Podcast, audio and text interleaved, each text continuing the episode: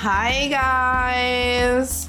Welcome to Hey, Ten oh. Very Big. I thought I thought it was a call and response. Hey, India. That's what I was going for. oh, actually, that could be a a good thing. Here we go. Let's do it. Let's do it. Restart it. keep go- Restart yeah. it.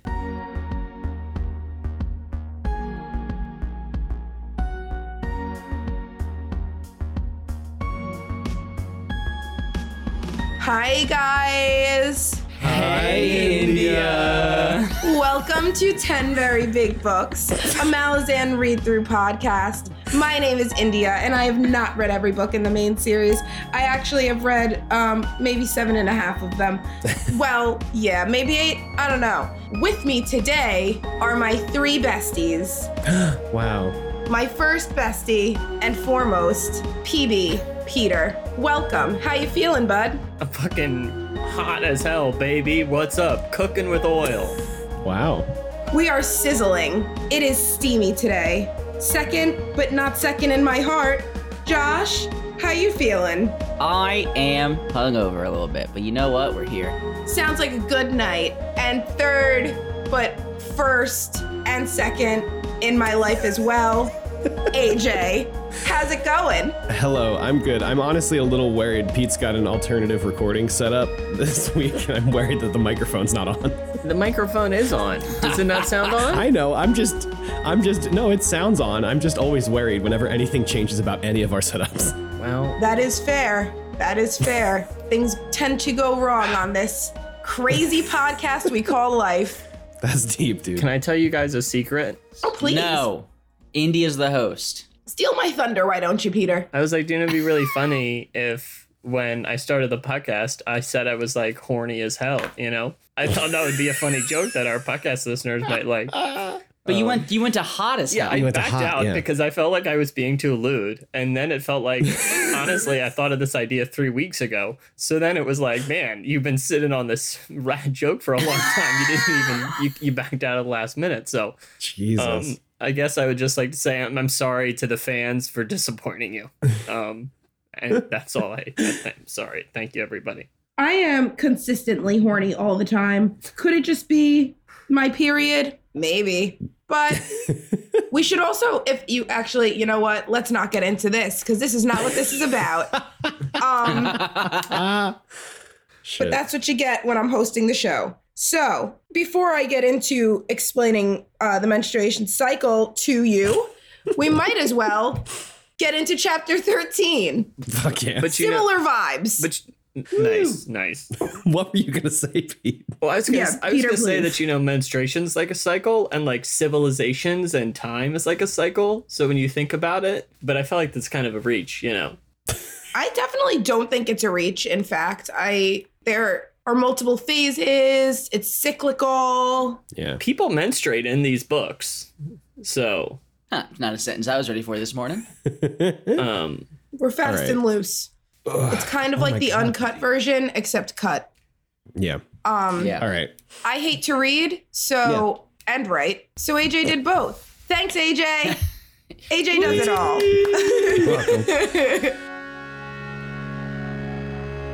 Welcome. Chapter 13 Gruntle and the rest of the Trygalle Trade Guild crew are accosted by the dead in Hood's Warren. Gruntle notices that the army of dead is marching in the same direction. Emerging onto a small island, Quell says that there's no longer a gate to Hood's realm. Sweetest Sufferance tells Faint about the Revenants. Faint asks how Sweetest's grandfather was around when Hood took the Revenants. Sweetest talks about the Merchants of Blood, the army that will fight on Defiance last. A final battle. Quell thinks all the guild's Warren travel is scarring the universe. He says the dead sleep no more. Precious Thimble thinks about her place amongst the Bole brothers as Amby and Eula fight over her. She recalls her rite of passage spent buried in peat to separate her soul from her body. Gruntle and Mappo see Precious Thimble's ethereal form return to her body. Gruntle dreams that he is a massive tiger. He is approached by early humans and can understand them. They say there's a leopard hunting them, and Gruntle begins his hunt. Finding the leopard, she explains that her soul has also traveled through time. She tells Gruntle that they are both ridden. They part ways. In Dragnipur, Ditch is brought to the top of the pile of bodies in the wagon bed by Draconus. Here, Ditch meets Kadaspala, the brother of Andarist's wife. Kadaspala rambles about patterns and tells Ditch that he had tried to kill Draconus to claim the sword. Kadaspala says that Ditch is the Nexus. Ditch asks how Kadaspala came to be blind, and he says that he blinded himself after seeing what Rake had done to his sister and Andarist. Apsalar thinks about how her biggest mistake was trying to stab Anomander Rake after he discovered her sneaking around Moon's Spawn. Under the wagon, she can sense the Chaos Storm growing closer.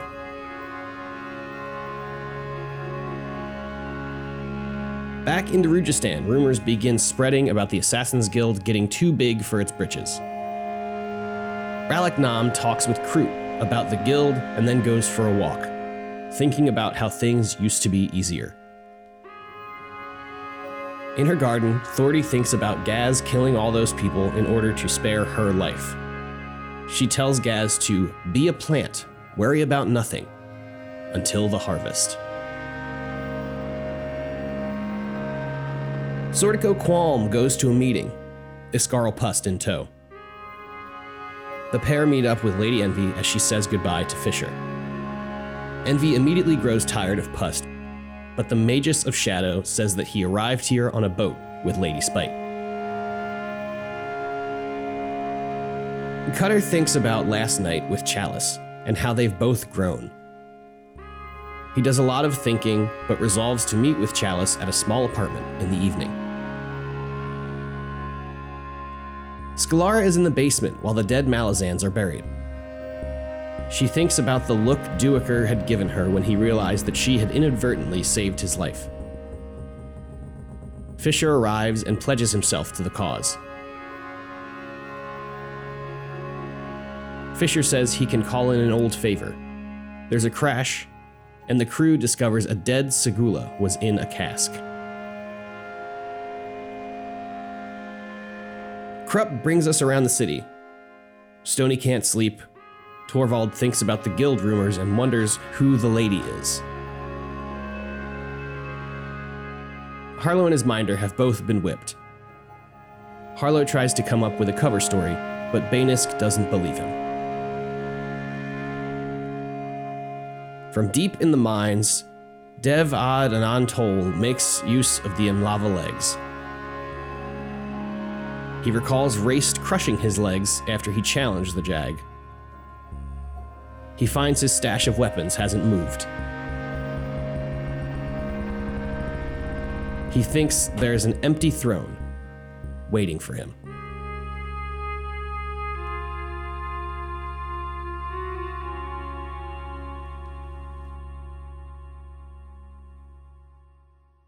Coming to you, Josh. I know how much you love Grundle. Grundle? Grundles are not this. We're talking about Gruntle. What is a Grundle? Grundle is a piece of toilet paper stuck to your butt.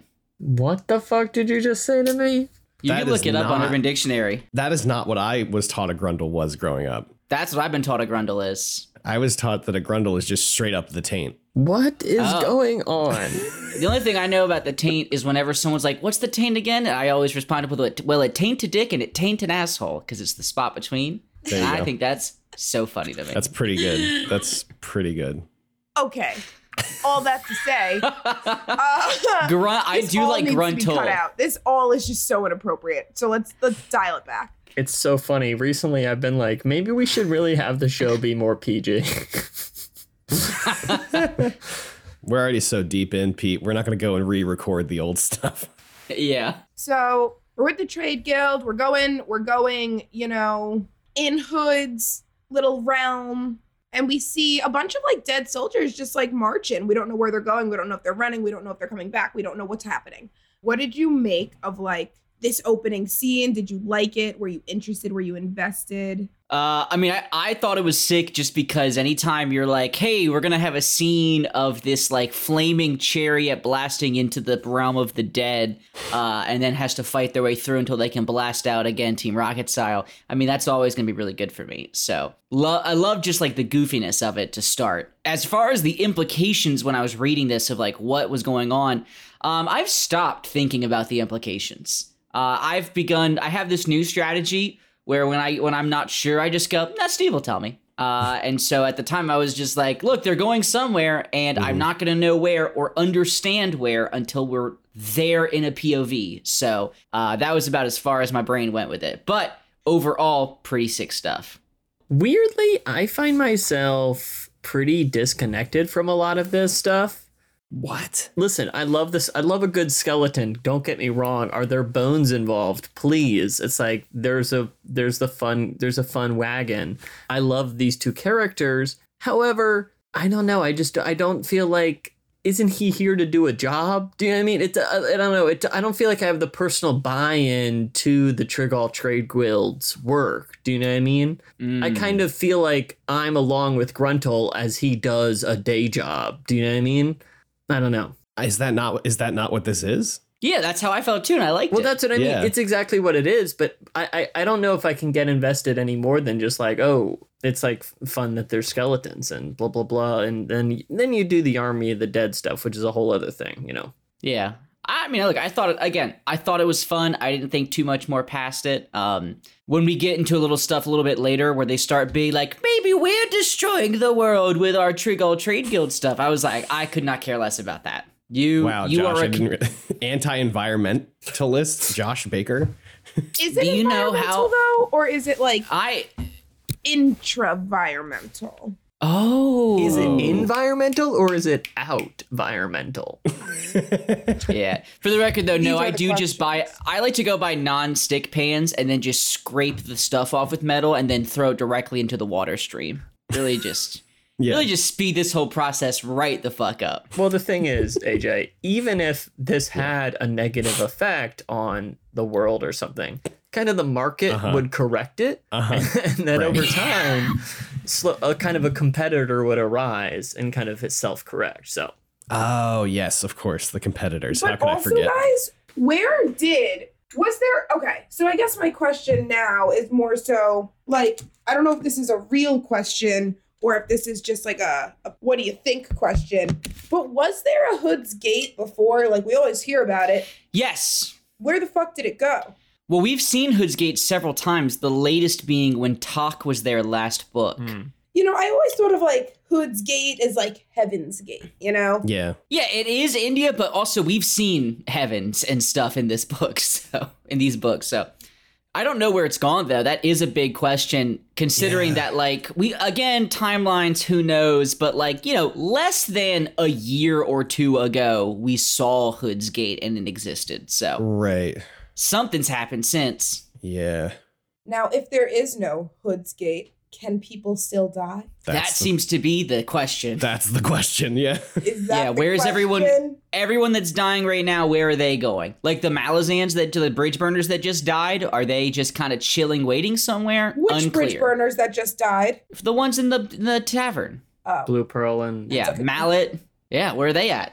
Yeah. Who knows? I mean, especially since Mallet said Mallet did directly say open the gate, Whiskeyjack, or kick down the gate or something. Yeah, So, yeah, yeah. I don't know if that's Mallet being like once again super connected to Warrens and shit, or if that was just like poetic language from Mm-hmm. I think it was- I- that's kind I- of unfortunate in retrospect. I thought it was poetic, but yeah, no, I hear what you're saying. Yeah. Looking back. Well, I will say this. When Gruntle was a tiger, this was good. Anytime Gruntle, it, anytime there's a big tiger involved, I'm very interested in the story. You are skipping way ahead, but I just, Yeah, bud.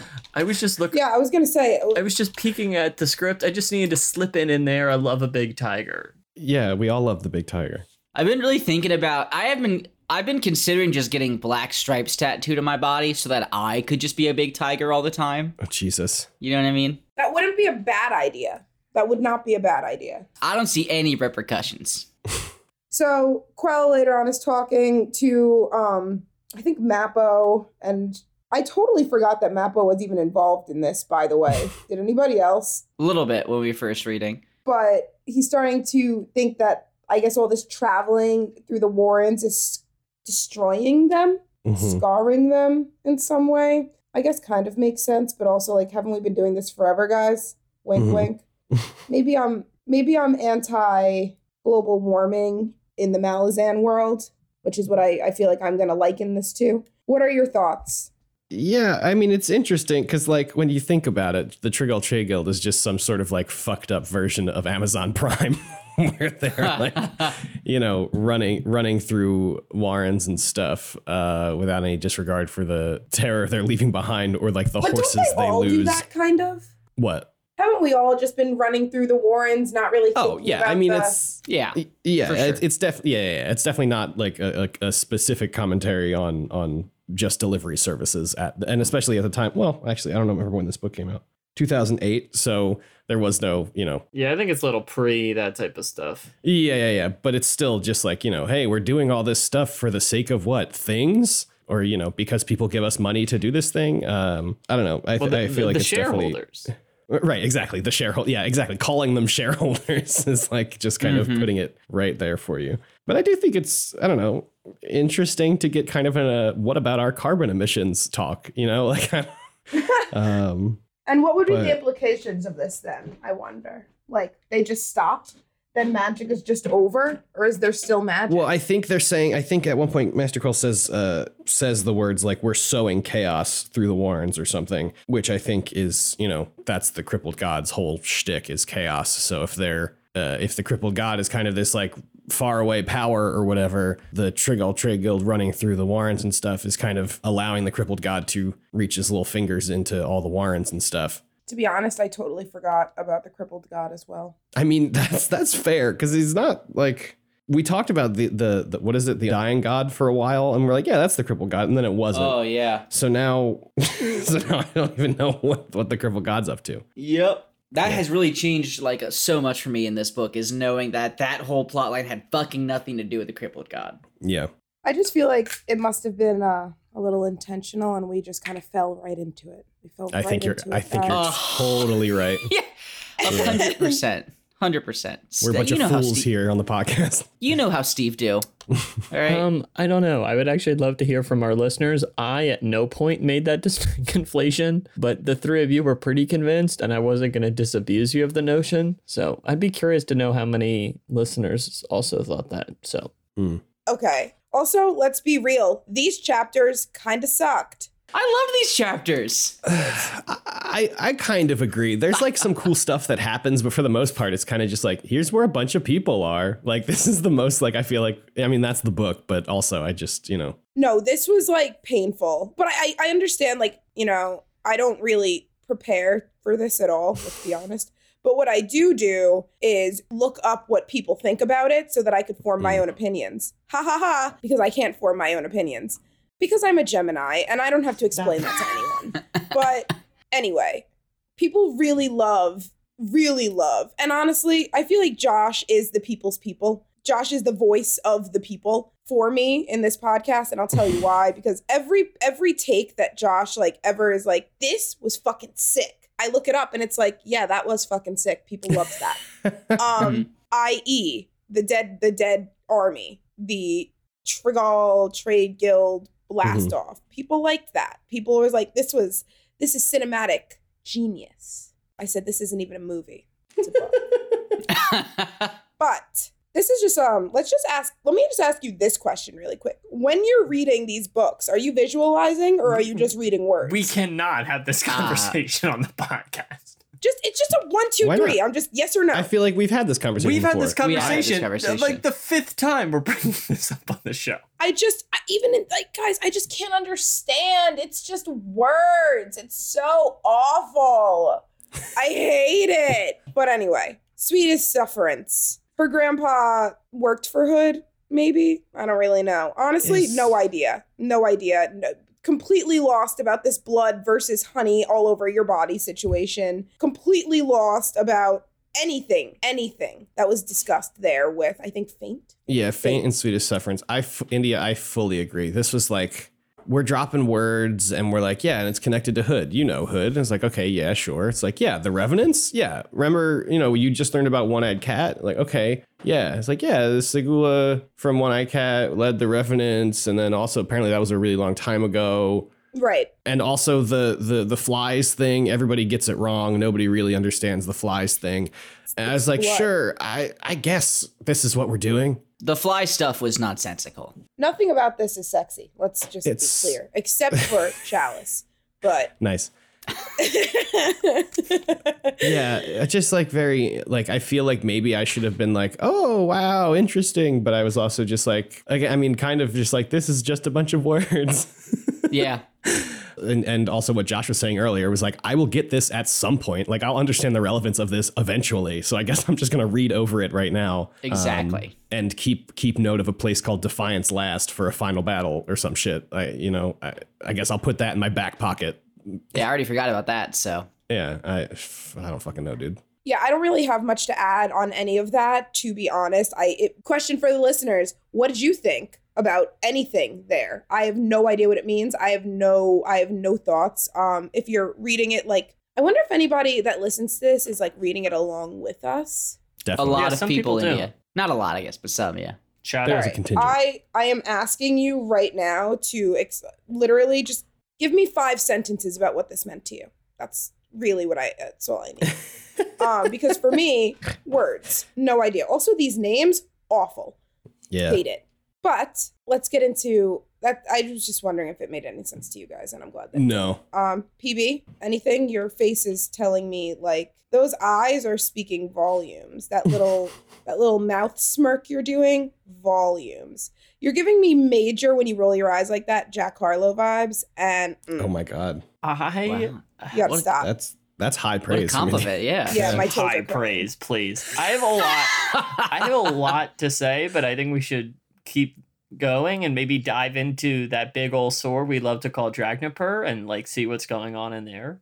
Before we before we jump into the big old sword dragon Dragnipur, we need to just quickly quickly stop at Precious Thimble and how she was essentially buried for days to and Yeah. multiple people and then Yeah. kill like didn't a lot of them die too? Did I Yeah. understand that correctly? So that they were able to separate their souls and do some astral projection shit? Is that is that what happened? You got it. Yeah. Great. Guys, what the fuck? Yeah. where does she come from and why is that a thing and why do people die and why if they have like only because That middle question was pretty deep. she said that they have like a little straw to breathe out of Mm. so what are you Yeah. dying for Well, she also said that she was four years old and buried for Yeah. two days. This sounds a lot like last book, India. Remember the, the Red Mask tribe buried their kids? could it be a coincidence that it sounds something like that Uh, they could perhaps know. be connected. I have It could be. fucking You know, and i also don't there's a care there, there's a great show called The Sinner, and season three of The Sinner revolves around people burying themselves alive to like test, you know, to to break their minds. Pretty interesting. Yeah. The sinner's fucked, dude. The Sinner is fucked. Are you guys are you getting All right. paid by Jessica Biel or something? What the fuck's going on that you guys are doing so many Hey, Jessica, plugs? who is Jessica Biel's not in The Sinner? She's the ex- she's in the first season, but she's executive producer of the rest of them. Okay, Oh, I didn't know that. I didn't know she got EP. Good for her. I'm pretty sure she's Yeah. EP or or something. Um, Pete, you wanted to love skip ahead to to Dragnipur, but you skipped the part that you brought up ten minutes ago about Gruntle being a big fucking tiger. I already said what I wanted to say about that. Besides, like, do you think they were flirting? And Oh yeah, Hundo B. one hundred percent flirting Yeah, the, the panther and the And Gruntle, and yeah. the tiger yeah. if there is any sexual anything between this panther and this tiger, I'm done with these books. Gruntle, Well, the thing is- am I seeing some sort of connection here? I don't know. You know, I feel like they would kind of be a good pair. Just saying. Think about it. Could be. Two big guys. Too many you know. emotions. Too Uh, many many. that- emo- feelings. Do you think Um, Gruntle's a really emotional guy? Yeah, I do. Why do you think he's not Pete? Because he can turn literally- into a tiger. literally. Tigers have feelings too. Nice. And not to mention, like, if if somebody, let's talk. Yeah, we didn't even talk about the tiger thing. They're both ridden. That's what the leopard says, uh, which yeah, which I think just means like their spirits are like riding the souls of these animals, which means they're in control.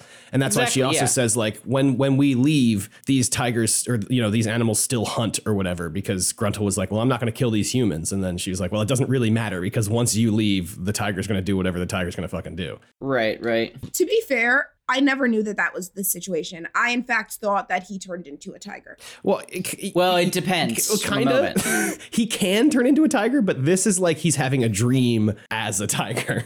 AJ, know I what I hear you, but I was almost thinking about it in connection to Gruntle and Memories of Ice, where it's like, is is this more about him being ridden and like he is being used by Trake? And do you know what I mean? Like he is ridden as he is the mount to be rode upon, you know?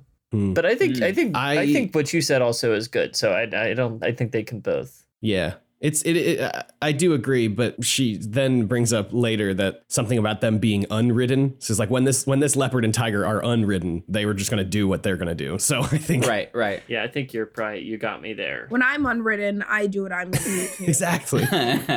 we all we all just do what we're gonna do. Um I'm you got to give in to the animal, man. I'm curious if the Eres'al are like old humans, right? Is that correct? The Er- Seems like there's Or- some, or not some the sort Eres'al, of precur- um, precursor to humans. Yeah, yeah, yeah, but haven't we haven't we met a precursor to humans? yeah. Uh, yeah. You're talking about the mage from the fourth book who went and saw his dad Laoric, Yes. and there were those old humans there. Yes. Whose name I've forgotten right now. Yeah, I can't. You are hurting my brain. I do not know what you're talking about. Um, From from from book four. What's the high? What's Laor- the high Laoric mage? and Osric. Laoric and Os- Osric. yeah, yeah, yeah. When Lorik goes and visits his dad Osric in that past Kachane thing, he sees those- and they Yeah. see ancient He's- humans. yes. yeah, they see the race that was like, or yeah, they see old humans. Yeah, are they not sure. the Eris then? I guess they are. I'm- that's that's what what I'm I'm trying to- asking. Are are they or are they not? Because they don't say. I mean, I guess because Gruntle doesn't know, right? I guess. I don't know. Is it? Is it? it just seems like it's metaphorical, or it's just like it's about the mood, you know. Yeah, fair enough. Maybe I'm reading too much into this mood this mood piece. But AJ, I think you're right. Let's say it is. So you know, why not stop me? You can't Sure. stop me. Okay, so are, are we we we're good, we're good? And when you say Eres'al, do you mean the people that like are um pray prayed for him to come and help them, and then he came? Yes. So he went back in time. Yes. I mean, yeah, I This guess is so. the stupidest fucking thing. This is the stupidest thing, but Yeah. whatever. Um, yeah, the humans knew they were being hunted by the leopard, so they prayed to Trake, I guess, and then we're like, "Hey, save us!" And then Trake was like, "Okay, I'll send my boy from two million years in the future. And Yeah. he'll know he'll know what to do." and Nothing. He talked. He talked to the leopard and was like, "I'm not gonna. I'm. I'm not gonna let you hurt them." And she's like, "Okay, that doesn't matter because as soon as I leave, the it's just gonna do whatever it's gonna do anyway." These books are good. Loving it. Loving life. I, I, yeah, I love them. Yeah. Uh, for the record, um, Pete and I had a conversation last week. I think before we were we were originally supposed to record, and Pete had tweeted like two hours after we talked uh, from from the Ten Very Big Books account. Is like, I don't care what anybody says. Toll the Hounds is actually a really good book. Yeah, it is a good book. Which like this is what I was smirking about earlier, and I it makes me feel like such a fucking loser because it's like I, you know I, like we start this Malazan podcast, and like I was the one who was like, guys, we should read these books, and it's like Peter probably likes these books, don't d- d- doesn't Peter? And it's like maybe. to be fair, when you pitched this, I think you did like the books. Yeah, and You that's did, it. and then I feel like I had like a very rebellious teenager phase around books four or five, where I was like, you know what, I don't even like these books. You know, I'm I'm ne- I've never been a fan of Malazan in my life, and now it's like I'm I'm back to reading these books all the time, and I'm like thinking about all these books. Yeah. I read these chapters and was like, man, I loved these chapters. I cried. You know, I was like, damn it. Yeah. It's like fucking. Of course, I like Malazan. How fucking embarrassing. I have a Malazan podcast, and I like the books and think they're good. Christ. You know, Pete, don't don't you you you can't, you can't fall you can't fall into the uh, being genuine is cringe. You know, you can't fall into that. it, Oh, it just yeah. feels like it's cliche. I have a Malazan podcast, and then people would think, "Oh, well, Peter probably likes the books then." Yeah, and you know what? the fuck I are do. you talking about? Why- God why damn. would you hate? Why would you hate start a podcast unless you're a fucking idiot? Have you met Peter? So yeah, no, I like the books, okay? And you can't, you can't, you know what? You can't get me, put me in prison, okay? I don't know if we need to do that. In the sword, we're going into Dragnipur because everybody wants to go in, but Everybody's dying I get wouldn't in. want to go in. So everybody, we're going in. We meet Ditch. Did we just meet Ditch? We met Ditch a while ago. We meet Ditch in the prologue, and I think this is the Yeah. next time we've seen him. Yeah, If yeah, I yeah. recall, we have not t- checked in with Ditch in 600 pages or something. yeah, they were some sort of nameless mage, and they were like, "I'm Ditch." I was like, "Okay." And I and I was like, it's Ditch. Yeah. but yes, we basically might as well have just met Ditch. There's no, there's no. Uh, Yeah, we learn a little bit more about him. He was killed by Anomander Rake, and now he's in here. He- He meets some Tiste Andii. Kadaspala, and uh, they talk a little bit about how Anomander Rake's a cool guy, um, and they both are big fans. I just love the whole vibe in here. Love being in the sword, you know. Hate everything about the sword. Hate everything about this. But so Kata blah blah blah blah. Kata spa Kata yeah, you had it. Kata Kata Spala hmm is blind. yeah. Yes. I believe has no legs. yes. maybe. And he's like, "Hey, I'm here because Anomander. First of all, I didn't. Andarist, isn't he fine No, No, Andarist is Andorus dead. died by Anomander Rake? No, No. Andarist. by the Tiste Edur Yes. So when they attacked to get the throne of shadow. okay, but then why then? Great, glad we cleared that up. Did this man say that he blinded himself because of what Anomander Rake did to Andarist and the wife? Have you? Well, that I think they're, they're, they're talking about some old shit. I can't remember what though. Okay, so it so, he blinded himself for literally no reason. Well, well, okay. So, so, so Kadaspala was related to Andarist's wife. Yeah, and yeah. I think Rake, I think Rake might have killed Kadaspala's sister and then just attacked Andarist or something. But India, it was my understanding as well, because because in the book he says, uh, uh, uh, Ditch asks, "Who blinded you?" Uh, and Kadaspala says, "When I saw what he'd done, what he'd done to his brother, to my sister, to my sister." Um, so I just assumed that he meant he killed them both, but No, well, no, because Andrus was alive. Maybe it was the like banishing Andrist to the first throne or something. Maybe, maybe like the or not first throne, the shadow throne area. Maybe he just. I mean, I don't know. India. I don't know if you've noticed India. Every one of these books is super dramatic about everything. So like he could have just not invited them to the barbecue, and he would have been like, "I can't believe this," and stabbed his own eyes out. That was that's it. And then Yeah, that- what the Okay, fuck? wait, wait, wait. did- um, there was, a, I mean, there was certainly a lot of shit of them just like of Kadaspala just like saying a bunch of shit. But the one thing that did stick out to me was the the the tattoos that Kadaspala has put across all of these dead bodies. That I guess if you look at them from really high Oh, up, yeah. they make some sort of pattern. And I think Ditch is meant to be the center of that pattern. I think that's why he calls him the Nexus. I, Yeah. I don't fucking know what this means. Ditch, or- Ditch, Ditch has some power or something. There's like Ditch is some a mage, I think. Yeah, so yeah, so they're gonna use him as like the conduit to like maybe ex- make an explosion and get out of there, or just kind of destroy this warren inside of Dragnipur. Some bullshit. yeah, definitely some bullshit. And then Apsalar's Definitely sneaking around, like Yeah. thinking about how she should have. How did she get in there? This is not our Apsalar, India. This is the This is actual the goddess original Apsalar. That's what I thought. Apsalara. That is hmm. the distinction. is There's an extra A at the end. That's the That's the god who, and she was murdered. She was killed by Anomander Rake. I don't know, thousands of years ago. Who fucking knows? I remember that person. I thought I, I was, and I was thinking, I was like, this doesn't make sense because Apsalar couldn't even. Why would she be here? But then I was like, maybe she is. Maybe I missed it. It wouldn't be the first time that I missed something huge happening. No, Um, that was that was my bad, and also the Tor reread said Apsalar, not Apsalara. Mm-hmm. I would have thought they were the same. I would have thought they were the same. Well, yeah. I don't know. That's it. That that's all we have for that in the sword PB. Uh, anything else? You you were really hyped up about this sword, so I just want to just make sure. Is there anything else that happened in this sword that we want to touch on? Any any thoughts? I don't know why you're attacking me right now on the podcast, Ninja. Um, I'm I am not attacking you. I am just making sure that you are comfortable with where we are going. Knives are out for PB today, and I feel like I've been doing nothing but supporting you on the show. So More like more like Glass Onion is out. I was gonna say- y'all the damn it. The I title was of gonna make a joke Knives about Out it. mystery. I'm so Cannot wait. for it. Cannot wait. Shout out. Moving on. Back to the city of Blue Flame.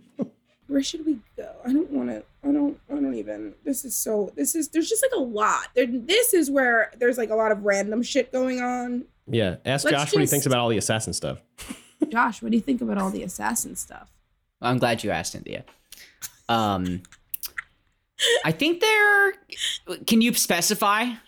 Actually. Uh, yeah, all of it. Oh, okay. Yeah, yeah, yeah. Number one, think it's very funny how many of well, hmm, no, I'll say it. They're they're not real. I think it's very funny how many of them died in the attack on the bridge burners. Um, comedy gold. We are gonna go in with overwhelming force. That way, there's no casualties. What's that? Actually, we just you know half of the guild gets obliterated in one battle. Great, love it. Number two. I just think they uh, really need to talk about their power structure. You know, we haven't really seen it much but I would really like to know a lot about the structure of this organization. Is it like, are there, you know, coven small groups? We know a lot about the claw ship, but we don't know anything about this group. And I would love to know more about that. That's the stuff that gets me going. Um, I know India would hate it and would skip over it, as she rightly should. Um, but I would love to see all that. So, and that's about it because there's not much uh, in the in the assassins here. All right. Yeah, cool, cool, cool, cool. Then we see Thordy and Gaz. There's really not much there. When I at what point though, like, did she find out that he was killing people to spare her life? It really feels like she's always known, right? Yeah. I had was no gonna say. idea. I had no idea about that. I have a question for the podcast. Imagine, if you will, you loved someone with all of your heart. They were your one and only forever. Okay, imagine that. How many people could they kill before you went, Ugh, I probably gotta go report that? One. If it's just walking around streets murdering someone for no reason, one person But isn't dead. it for a reason? Yeah, To so they spare don't the- kill you. spare your life. yeah, that's It's for you. I would.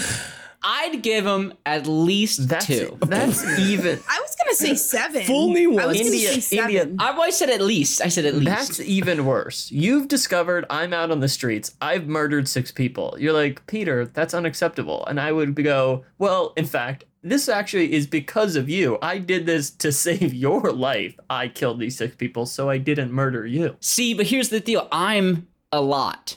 And so I in some ways I get it, you know what I mean? And so like if it's a one-off thing and they're, you know, now they get to recharge, it's not going to happen for like 14 more years. Also, if you really love me so much that you want to kill me, but you don't because you love me, isn't that just like the greatest compliment anybody could give anyone? I'm with India, on that. no, it is in fact not. And I would actually discourage that to be. I've learned though very recently that I am one toxic little thing. So this is not the question for me. In fact, I would be over the moon I- if somebody said, "I'm just killing people for you." I would say, "Really? Like me?" You did that for me? you. Oh my god. Jesus Christ. Uh, but my moral compass has never been um like super accurate. I have to tell you, um, part of me is like really keying into the Gaz Thordy plot line. Um, as just I wish it was more. Yeah. and it just seems. Did you say it would, you wish it was you? No, She said, "Wish I there was said I more." wish there was more. oh, you're you're looking for a Gaz, is what is what you were saying. Uh, I'll take at this point. I'll take what I can get. Yeah. Well, no, I just feel it's like I don't know. I'm really interested, and I almost I I, I agree with you guys. I wish there was more. You know, interested in the dynamics around this marriage, around like I guess the gender roles they're playing. I don't know. It's interesting, making me think. You know, don't worry about it, bro. Yeah, just agreed. Just be a plant. You know, what what a good message. You know, Mm-hmm. I don't really get what that means, but I'll take it. Let, Um, we could all focus on being a plant. Um, Yeah. So then we move on to meet up with Lady Envy. Wait, wait, wait. Sorry, her? really quick before we do that, I just want to touch on the the one city guard or like whatever who talks to like the the the guy who whose job it is to like pick up the dead bodies and is just like, Oh, yeah, yeah. cells exist. You know, cells they're really really tiny and they make up everything. yes, yes. so fucking funny to me. And then the guy's like, "What the fuck are you talking about?" Uh, it was good shit. I just wanted to really bring that up uh, because it was a it was a nothing moment, but really really tickled me. Very throwaway. I, I loved it too. Loved it too. Lady Envy time. Lady Yes. A Lady Envy's Lady in the Envy. house. Well, really, there's not much um for the Lady Envy meetup, but it was just nice to to had like to revisit and come back to her. Anybody can explain to me again who Fisher is would be awesome. He's the bard from Not the Traveler. bard. Traveler and Fisher are two different people. They are. Correct. Yes. Fi- Fisher Fisher Keltath is the bard from the bar that Bridgeburners were in. He also writes half of the epilogues of the entire series, and it's That's being why. revealed. That's yeah, yeah. Um, Yeah. And he's Yeah. helping Duiker write a song about the chain of dogs. I think we should all go around the table. Cutter's gonna go meet up with Chalice. Good idea, bad idea. bad idea. But Bad like, but like also the right idea, but like bad idea. It depends. Does Chalice have Yeah. feelings for Cutter? Because if not, Cutter's just gonna get his feelings hurt. Also, hey, real quick, real quick, real quick. Mm. Cutter is wrong, correct? About because okay, it, it really feels, in my opinion, im- implied a couple chapters ago when she fucks that dude that she has not had legit sex before. And then Cutter's like, oh, she's inviting me to this house. I bet she fucks there all the time. He's off the mark there, right? Or in like the mysterious, vague time between these two events, has Chalice just gone like full bore, this is my fuck house? Um, uh, he's probably wrong. I don't know. I feel like he's got to be wrong. but I also don't think that. I also think she could have a secret house that's not just for fucking. Well, she definitely has that. It's just the what- question is, yeah. yeah, yeah, yeah. AJ, you didn't really say if you thought it was a good idea or not. I think you know what I'm going to say. It's a good idea. Why not? What makes it a bad idea? Cutter can Cutter can handle himself. I'm sure Cutter could could kill uh uh fucking what's his name if the t- if it came to that. I just feel like the whole ending of this is just kind of like whatever. So To counter that, uh, this whole sequence where they're talking about how it's okay to be sad sometimes uh, made me cry, and I really loved it. So I'm sad. I'm sad sometimes, and I'm sorry if you, that's not okay to say on this show. You know? that it's okay to cry. Yeah, maybe it's okay to cry sometimes. You know? It's okay to actually cry all the time. In fact, it's weird when people don't cry. I actually just kind of want to skip over all of the things that happen in Darujhistan and just go right to Harllo. Hmm. Thoughts? Oh, Does anybody feel like there was anything relevant that happened? There's a dead Seguleh. What? Don't even when know- did the Seguleh come back? I don't know. You know they're That around. was weird. Is it? Be- and where does Lady Envy's Seguleh friends? Well, I think uh, I don't remember who said it, but a few episodes ago, somebody said that they think the lady that Torvald is working Me. for It was me. is Lady Envy, and I think that I think that might be right. I crushed it. Yeah, I was very happy about that. Unless that's not, unless he's talking to some other mysterious new lady, but it, it really feels like that's the right answer. That feels correct to me. There's Seguleh there. She's called a lady. Mm-hmm. So now these sisters are together. I, what is the point? There's just so many things that are happening, guys, that it's just Mhm. like, for me, all of this stuff is happening, and yet I don't understand why how it's connected at all, and thus Yeah. it makes it very difficult for me to lead an episode. I think I think what's happening is we have we're now in book three of this book, and we had just finished up like the dying god plot line or whatever. So we're now like back to square one, where we're setting up the players for whatever's going to happen for the second half of the book. So there's just a whole bunch of setup and like reintroduction to people and stuff. Um, so I don't think it's unreasonable that it's just like, hey, what the fuck's going on? I gotta say, your girl is just very overwhelmed with it. But such is life. So, Harllo, uh, honestly, this is stupid too. Harllo Really? talks to Harllo talks to the guy who's in charge of like keeping track of him and it's like, You got us both whipped because you lied about where you were going. Stop doing that. Just tell me the truth. And Harllo's like, Here's a lie. And then the guy's like, Well, don't stop lying to me. And then that's that's kind of the whole thing. Yeah, yeah. Still bummed that Harllo's a a, a, a child slave, but but yeah, that's that's, Yeah. that's kind of that whole bit. Yep, and the and then the little underground guy has his legs, and they're, they're figuring it out. So he'll come out soon, and then something will happen. Who knows Yeah. what? Any ideas? Any ideas what that underground guy is? What he's gonna do? Who he is? What's the relevance? I don't know. Guess we'll find out. Yeah. Woo! He he knew Raest. They they they fought each other. Raest put him in the hole there, I like Raest now though. and then he found his he found his his old old weapons. Uh, that was wild to me. I was like I was uh, uh, agog. I think at that moment. You know, I wonder if he's bad. he's looking for a throne, and we haven't met a good person looking for a throne yet. I don't think. It's true. That's true. And also if he got mixed up with Raest, who's kind of crazy, but also very funny. Raest is the funny one, right? Raest is Yeah. yeah. He was the tyrant in Gardens of the Moon, and now he is just hangs out in the Azath. Is just like I'm here, I guess. Mm-hmm. I, I I cried, and I just feel like no one else took a cry break. You know? Just now. Well, I mean, not. Yeah, I guess just now. Yeah. Josh, when was the last time you cried? It was 2005. about a month It was about a month ago, but before then it was over a year. See, uh, Josh, Do you think you'll cry on your wedding day? It's possible. I was surprised that you said about a month ago. I was like, Josh is not a frequent crier. I thought it was gonna be so longer time. No, thought I, got too. emotional at like an end of year bank. I was giving awards at this end of year banquet, and I was getting a little emotional about my seniors. Um, Aw. yeah, but before then, over a year. So it's very hard for me to cry. Well, you know what? It's not hard for us to do. Move on to Move chapter on 14. to chapter Thank- 14. Nope. Nope. Thank our patrons on Patreon. Okay. I was so excited.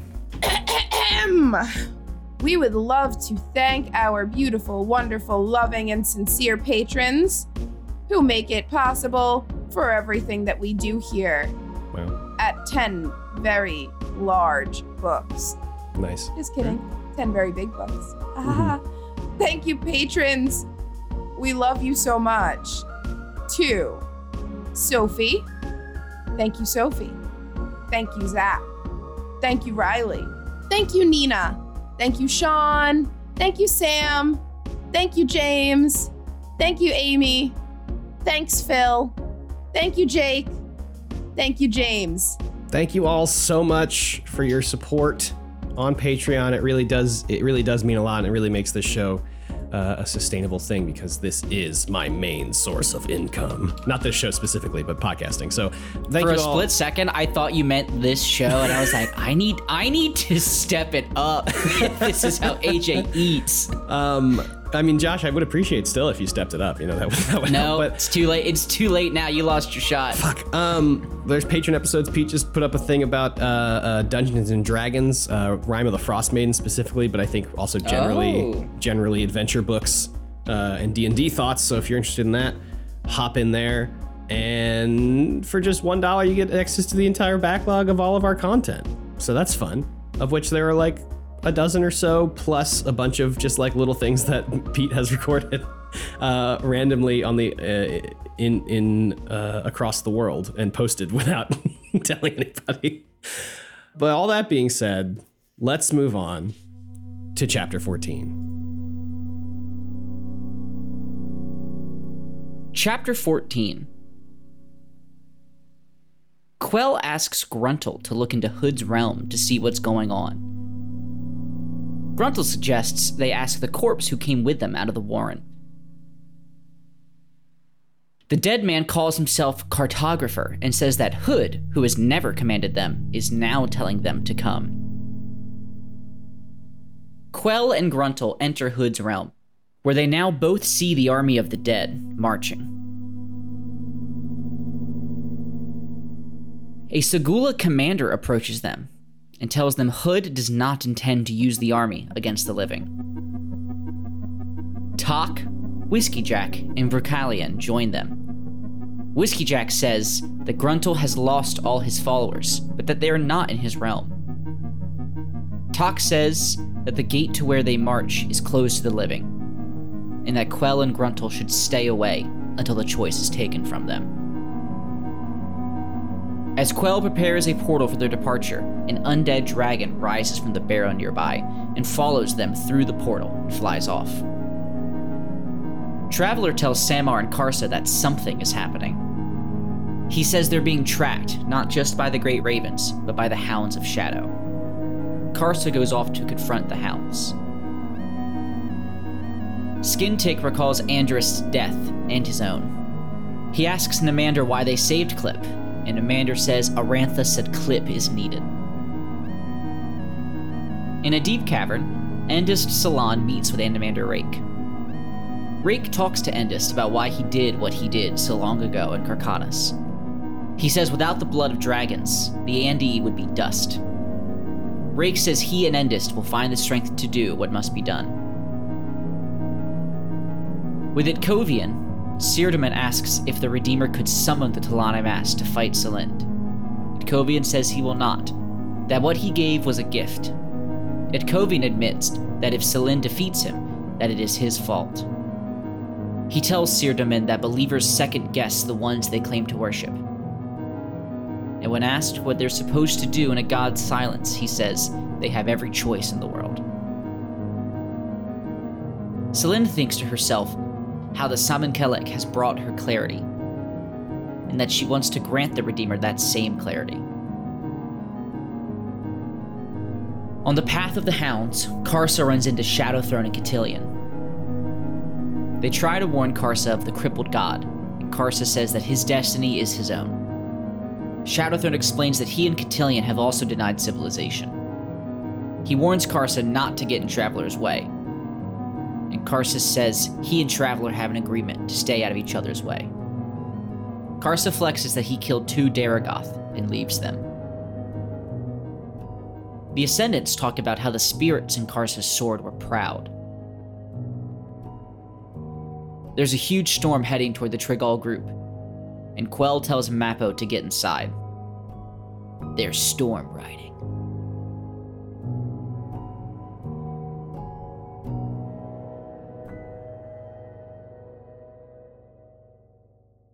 So, Quell and Gruntle. I feel like I need to be very clear about the T in Gruntle. Thank you. um, enter Hood's realm. Who do we see? Who do we find but no other than Toc, Whiskey Jack, and some name Brukhalian? Forgot Yeah. about that guy. What are you guys There- thinking? How did you feel? What'd you think? Did you freak out? I did. Yes, for sure. What was okay? From my understanding, actually, what was your understanding of what they're doing, this army of dead, and where they're going, and why they're doing this? Because to be fair, it it's not clear, and I still have really no idea that. But it seems like they're trying to do something not bad. So, what do you think, Josh? I mean, it seems like they're gonna go fight something terrible, and it's something so terrible that it, to me, talk is implying that the dead, when they die in this battle, will probably cease to exist or something awful. And so, uh, I can I can only imagine whatever happens at the end is not good for anybody. But No. definitely, I don't think they're gonna fight like it's gonna be a good fight, you know. Some might say they're fighting the good fight. Yes, some might. Okay, yeah. Now, the dead really should cease to exist though. So is it that bad if they die? Um, I really wasn't expecting Whiskeyjack. That was such a pleasant, pleasant surprise. And they did a good job of they called him by his rank a few times, and then I was like, "There's something about that rank I'm forgetting," and then boom, there it is. And then we got the we got the Iskar Jarak Whiskeyjack drop, right? Yes, that they called him Iskar called Jarek. Yes, they fucking called. shot two books ago or whatever the fuck. Yeah, they did call him that. Good job, Did bud. I make that? Did I call You that did. shot? You really yeah, did. you guys tiptoed what was around the it. shot? the shot was that uh, Whiskeyjack's new name is Iskar Jarak because that names get fucked up in Malazan. Yeah, so Josh, Yeah. you, you kind of touched on it. I'd be curious how quick in this whole sequence you guys were like put that whole thing together, you know? Not as quick as I wish, because I for I've completely forgotten that I made that called shot. But, really funny. Um, yeah, but I mean, relatively quickly, I guess. More for me, it was more like Iskar Jarak. That's that YouTuber, and then I was like, wait a minute, That's what I thought too. Is it not? it is, but it's also Whiskeyjack. Is that not his real name then? His real name is not Iskar Jarak. Don't you guys call him that? Well, yeah, that's his handle. Well, that's his like internet handle. That's that's, what he goes his- by online. He he doesn't go by. That's not on the birth certificate. Yeah, he doesn't Yeah. go by. Didn't His, you talk to him? Like, didn't you like do a thing with him? Yeah, yeah. yeah, So what do you call him then? I addressed him as Iskar Jarak because that's how he preferred to be addressed. Shut the fuck up. That is crazy. This I thought that was this man's name. Imagine No. the coincidence. You're born one Iskar Jarak, and then halfway through your life, you pick up this series by Canadian author Steve Erikson. Me. And then, what the fuck Is this about us? is this? this is not me. There, uh, who is it? Gruntle has the thought Iskar Jarak. I seem to recall he had a different name, and then I was like, oh, okay. Josh was right. so I Yeah. guess thank you, Josh, for telling me because I wouldn't have realized until they they called him Whiskeyjack. I'll have to go back and find that episode. good good luck. Reflect on how smart I am. Yeah.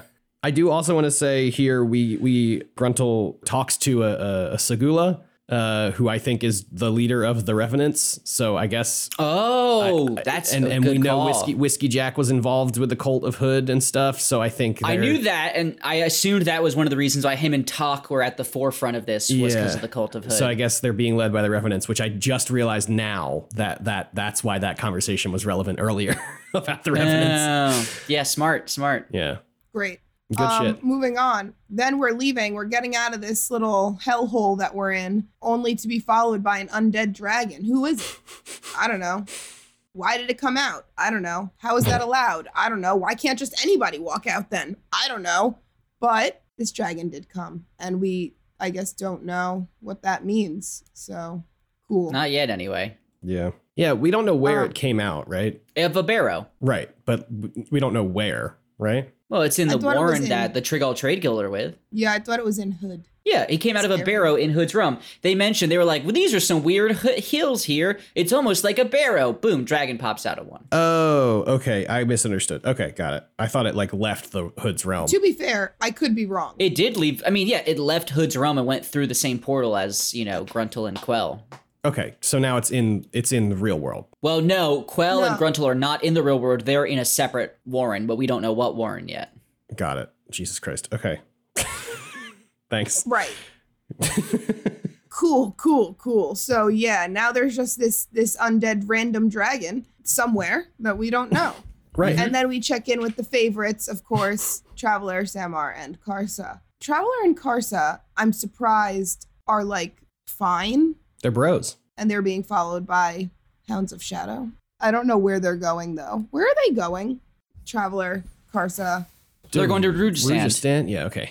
Is everybody by the are we thinking that we're gonna at we're gonna end up Yeah, in, we're, all, we're all just ending Yeah. up in Darujhistan again then. We're just coming back Well, home. I don't know. It's tough because we're really set up in two big locations. Because there's also fucking uh, Pale. Is that what it's called? Pale. Mm-hmm. Yeah. So there's also Pale because that's where like the Andorus troop is going. But you know how these books do. Maybe they maybe their path takes them through Darujhistan and they'll just stop there. Also, real quick, Anomander Rake definitely gonna kill himself. Right? Definitely gonna sacrifice himself and end his salon in order to break some fucking Tiste Andii curse. Well, I think that's I think Endest is gonna kill Anomander, but he knows this. Oh, because in the very See, beginning, I- as soon as he talks to Endest Silann, he's like, "Hey, come with me. You're gonna betray me." And Endest yeah, is like, you're right. You're right. You're so right, AJ. Uh, that's what I think's gonna happen, but that also seems like it's too obvious. no, it's got to be though. Uh, we'll see. I honestly like just even thinking about and Anomander Rake is the one with the sword, correct? Yes. And so they're trying to get out of the sword, hmm and now there's this man that's also going to betray him. hmm Okay. I just putting together some puzzle pieces there. Were you gonna Yeah. say something, AJ? Well, I was gonna I was gonna ask what you think's gonna happen to the sword. Oh, that's a great question. I feel like it's gonna break. Harry yeah, right. Potter. That's what I was thinking too. It's gonna blow up or something. Yeah. Maybe Endest kills Anomander Rake with the sword, and that makes it explode or something. Uh, maybe. I. Mm, yeah, maybe. I don't know. I don't know. Ah. I don't because know. because Draconus was killed with the sword, so we know that the person wielding the sword being killed doesn't change anything. Yeah, I guess that's true. But you know, there's but now there's a whole bunch more dead people in it, and there's a some sort of symbol or something. So maybe it's like we just need Anomander's blood, and then and then that'll you know complete the ritual, and we'll all be free or yeah. something. I, I don't know. Who fucking knows? That I mean, that's on brand for this fucking series. Yeah.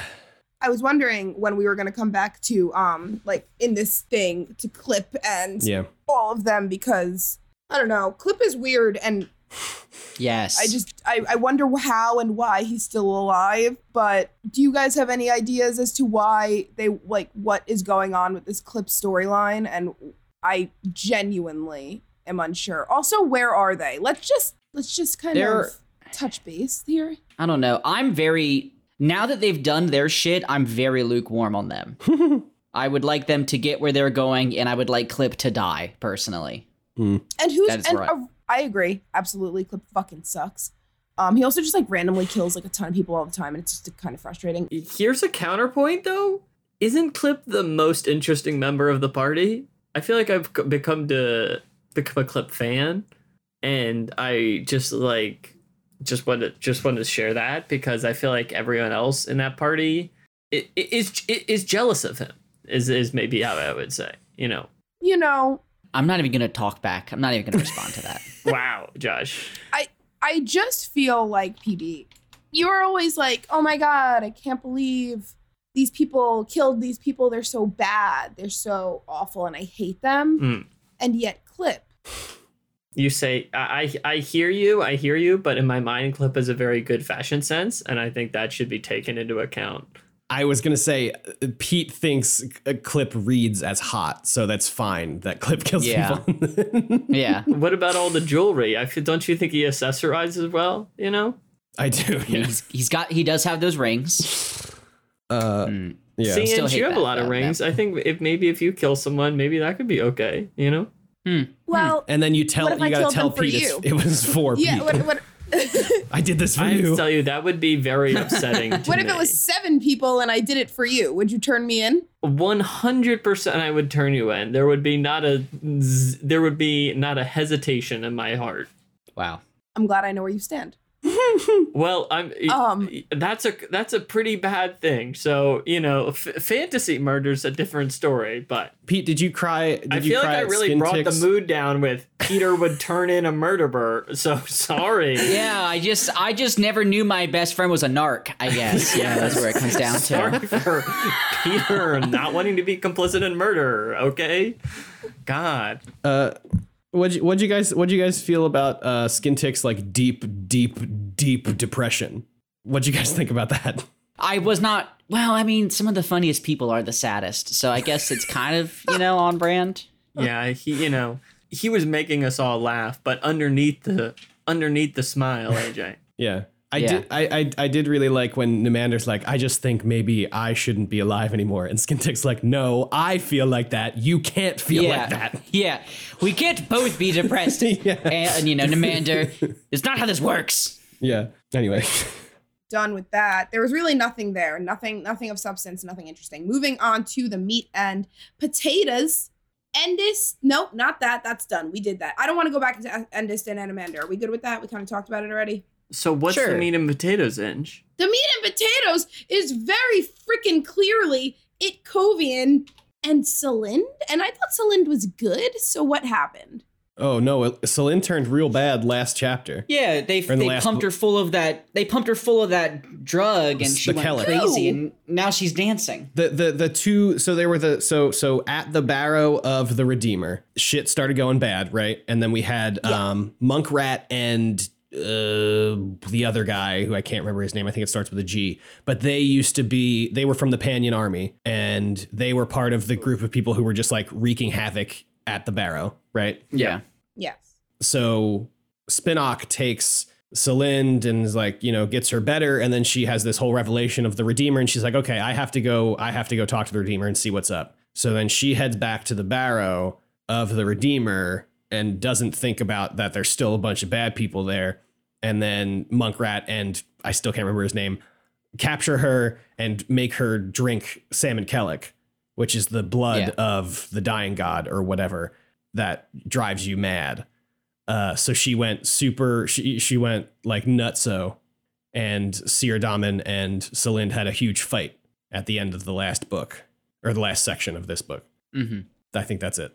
No, you're, you pretty much did it. Well, she sucks now and Yeah. uh, needs to be put down. Um, who's gonna do it? I don't know. Seerdomin? Is T'lan Imass? I don't know. Yeah. What are you guys thinking? Oh, you know what? And you know what? You know why I think you missed it in because that was the episode that you and Pete were together. So I think you were you were too uh, enamored being around PB. yeah. Aj, I would love to know if how this Itkovian struck you. I feel like you're someone who often brings up on the pod the rhetoric around gods and worship and the relationship between um, gods and their followers, or ideas and their followers. Um, Yeah.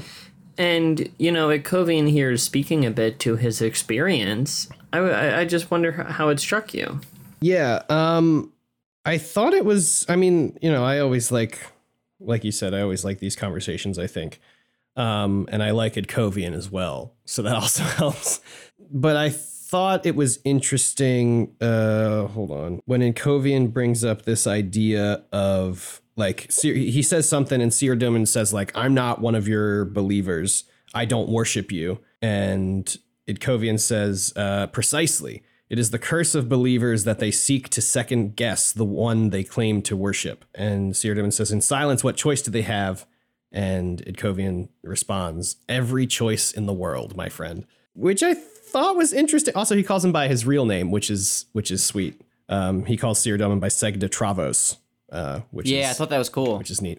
But I think this idea that like believers second guess the ones they claim to worship, I, I think is is accurate because like hence the reason there are like you know three different or three there are like dozens of different sects of like Christianity or whatever who or, or right? Yeah Christianity who like choose pick and choose the things out of you know the bible or whatever whatever version of the bible they are you know referencing. They're like okay this is the correct one because this aligns most with you know with how i feel. I i don't know. I think that's that's a, a pretty a pretty good point that like true believers quote unquote or it's impossible to be a like true believer usually because people are always trying to impose their own will and feelings to these deities or you know god whatever they're worshiping Yeah. Interesting. I feel like I read the passage in kind of a different sense. let me hear it baby Well, I, I mean, to me, this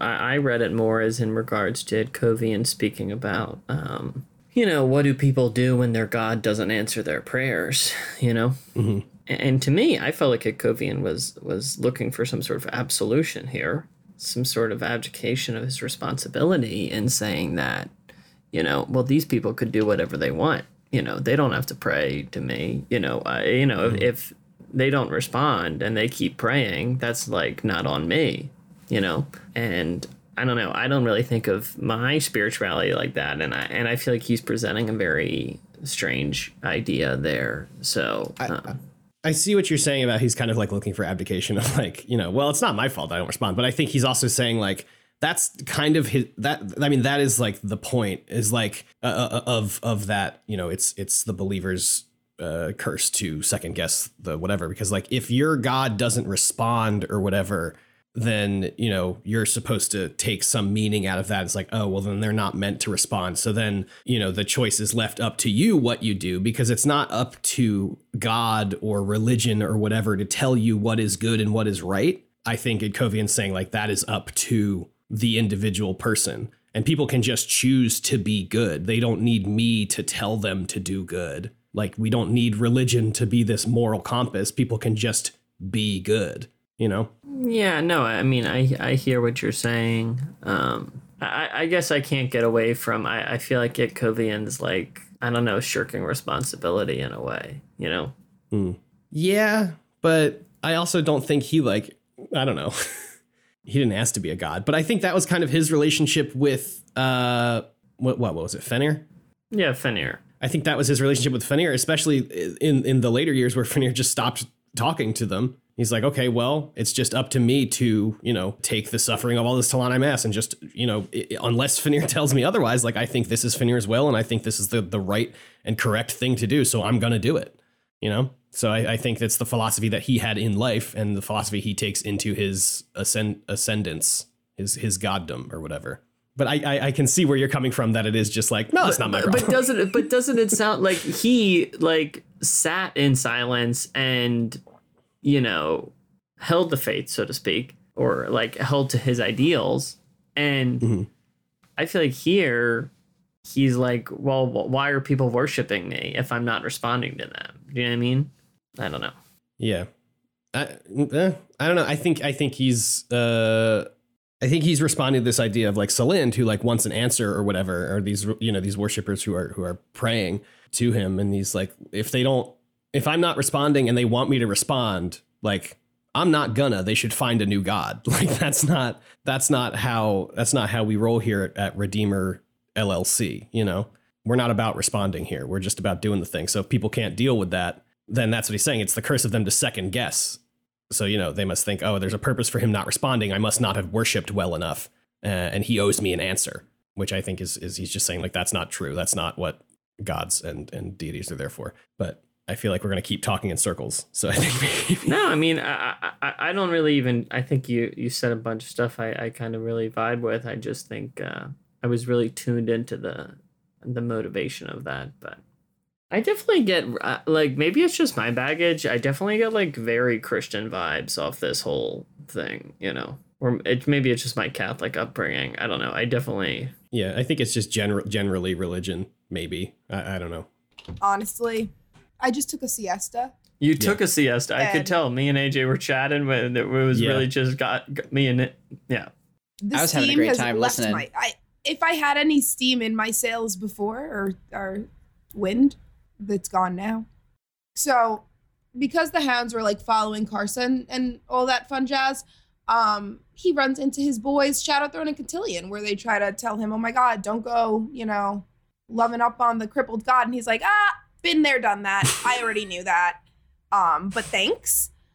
I don't know. This just all like I, I feel like Cotillion and Shadow Shadowthrone just told Karsa things that he already knew, and then Karsa was like, "Yeah, yeah, yeah, I know. I'm not. I we're all good here. Uh, you guys, me, Traveler, we know we're we're boys. We're working. We got this. Um, and and we'll be on our way. And you guys go do your thing. You don't gotta like follow us around. Like we're totally cool here. I have to tell. I don't know about you guys. I feel like I walked away from this conversation uh, hating Shadowthrone and Cotillion even more. You know, Yes, yeah, they were a little much for sure. Really? What do you mean by that? Well, they're like they're they're always const like they're always hinting. They never want to really say anything. They're always acting like they're guiding, but in this case, like you know, Karsa's just like, yeah, I fucking got it. Um, it's pretty simple stuff to not mess up here. Uh, all right, peace. And then he leaves, and th- and they're like, ha. We really showed him. They're a little insufferable sometimes, especially when it's just the two of them afterwards. yeah. I, I guess I see it. They're very insufferable and smug, and you know, the the fact that they're in this conversation being like, "We're the same, Karsa." You know, he's like was enslaved, broke free, and was like, okay, this all sucks. Civilization sucks. Let's be a revolutionary and destroy civilization. And these guys built a huge rulers. empire, ru- ran armies, conquered countries for years and years and years. No, and then at the Pete- end are like, actually, we're above it all. We're actually transcending civilization. I'm above society. Yeah, yeah. They're not the fucking same. Do you know what I mean? These guys are not the fucking same. They had to pull themselves up by their bootstraps to get this empire started. You know, they had I a knew you were small about to say loan that, of and a I hate million murdered people. Yeah. I, I just think like they're not they're obviously they mean what they say that they've like left civilization behind, but they've left it behind in very different ways. And I do not not that you know, I have my problems with the Karsa. I just like, please. Yeah. Yeah. I don't really mind them that much. But then again, I don't really pay attention to anything that they say because it never makes sense. So India, we're on the same page. Yeah, They- definitely. anytime they talk, I'm like, whatever I don't get, sure. And then afterwards, when Karsa leaves, they're like, it feels like after Karsa leaves, they both just go, oh, they were just like, you know, afraid, Yeah, I- afraid of him. The whole Big sigh of I do like those Yeah. scenes where like the the face drops, so to speak, and it's like the two of them just like, ugh, you know, chatting as friends. Yeah. yeah. Uh, eventually, you know, it's kind of crazy that we've been around these people for like the entire series and they're like pulling the strings and yet nothing that we've seen has really come to like Yeah. any resolution for them. Well, I also just feel like it's Um, like they're pulling the strings by we read a whole book and then at the end someone's like, well, you know, Shadowthrone like playing that whole thing. And you're like, okay, sure. If you say so. Yeah. and then there's a huge storm and then it's over. Yeah. We're, we're, we're storm chasing, baby. That's right. Bill Paxton's out here. Sharon Stone's out here. We're on the hunt. Wow. Is that a movie reference? I've never seen it, but yes, it was. Twister. Twister, baby. Good movie. Wild Never time. heard of it, but I do know who Sharon Stone is. Um, of go. course. Uh, she plays the villain Cool. in Catwoman. Oh. Sharon Stone's Didn't know most that. iconic role. Halle Berry's Catwoman. Halle Berry's Catwoman. Wow. There's not another one. I don't know. Maybe In there's more. There heart, in my heart, anyway. Not mo- whole movie about Catwoman. Oh, okay. Let's wrap up this recording, huh? Yeah, I hate this. Um, This is a long one. We're we're about at two hours. Yeah, yeah, we'll cut down No, well, much, yeah, much, much less than that. Wow, Poor much, much, much. A lot of unusable material in this one. Brutal. Yeah. wow. Thank you all for listening today. That about sums us up. That's it. AJ, Peter, Josh, take us home. Wow. I, feel I mean, that's- you're sunk back into the couch. You're done. H. Yeah. Uh, I mean, I'll do my regular credits thing, so like we could. yeah. You know, thanks. Thanks for listening to the show. yeah. Wow. See ya. Wow. When I say come, you say passion. Come! Passion. Hello, everybody. Producer AJ here, and I'm so sorry for the week late episode, but don't worry. That just means you get back to back episode release weeks next week as well. Uh, thank you so much for listening to this episode of the podcast. If you'd like to give us your thoughts or feelings about this or any of our episodes, you can always email us at 10verybigbooks at gmail.com or tweet us at 10verybigbooks, or you can head on over to our Discord, bit.ly slash VBB Discord. That's capital V, capital B, capital B, capital D Discord. That link will also be in the show notes. Thank you to all of our wonderful patrons over on Patreon. If you'd like to financially support the show, you can head on over to patreon.com slash 10verybigbooks. That link is also in the show notes. And as always, thank you so very much to Dan Gesrick for making our spectacular cover art. You can follow him on Twitter at A underscore W underscore Dan G for the hottest Bobby Vanilla Day takes. And of course, the wonderful music in today's episode, including the remixed intro and outro track, is by the one, the only Amaranthin from his album Simulant Rain, which you can find along with his other music on bandcamp.com. Links to their pages will be in the show notes, and 10 Very Big Books will be back in just one week on July 8th, talking about chapters 15 and 16 of Toll the Hounds. I'll talk to you then, and thank you so much for listening.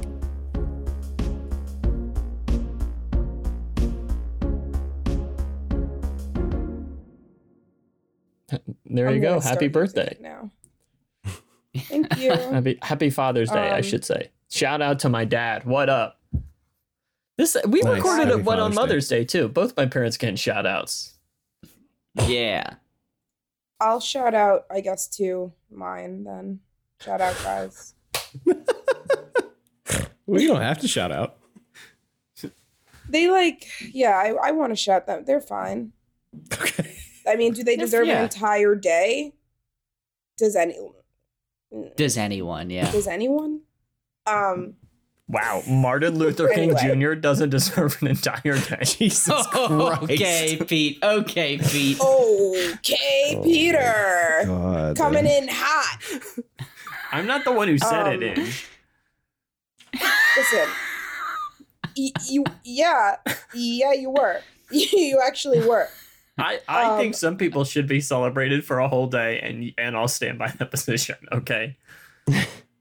Um, and in fact, Wow. happy Juneteenth. Speaking of celebrating, oh, There we go. Um, Jesus. Happy Happy Juneteenth, indeed. You know, celebrating Thank two holidays. you. Thank you. 1865, baby. Um anyway, yeah, Juneteenth. It's who knew what Juneteenth was before like 2 years ago? I didn't. Not me. I I had the distinct pleasure of learning what Juneteenth was live on a radio show in college. because we were just like looking up holidays for the for the year and we were all like what the hell's juneteenth that's a silly name and then looked it up on the radio show we're like oh fuck why didn't we learn about this holiday in school uh it's a fun thing I can tell you why. break it down why. for us josh It's called Yeah. racism, AJ. oh shit What's racism? Not in America. Not in my country. We had a whole movement, all right? You people got what you needed. Whoa. Whoa. Christ, man. Gosh. Yeah. holy shit Um, Josh is just All right. Slash. S, for, please. we're coming back. We're coming. Oh my god. Um,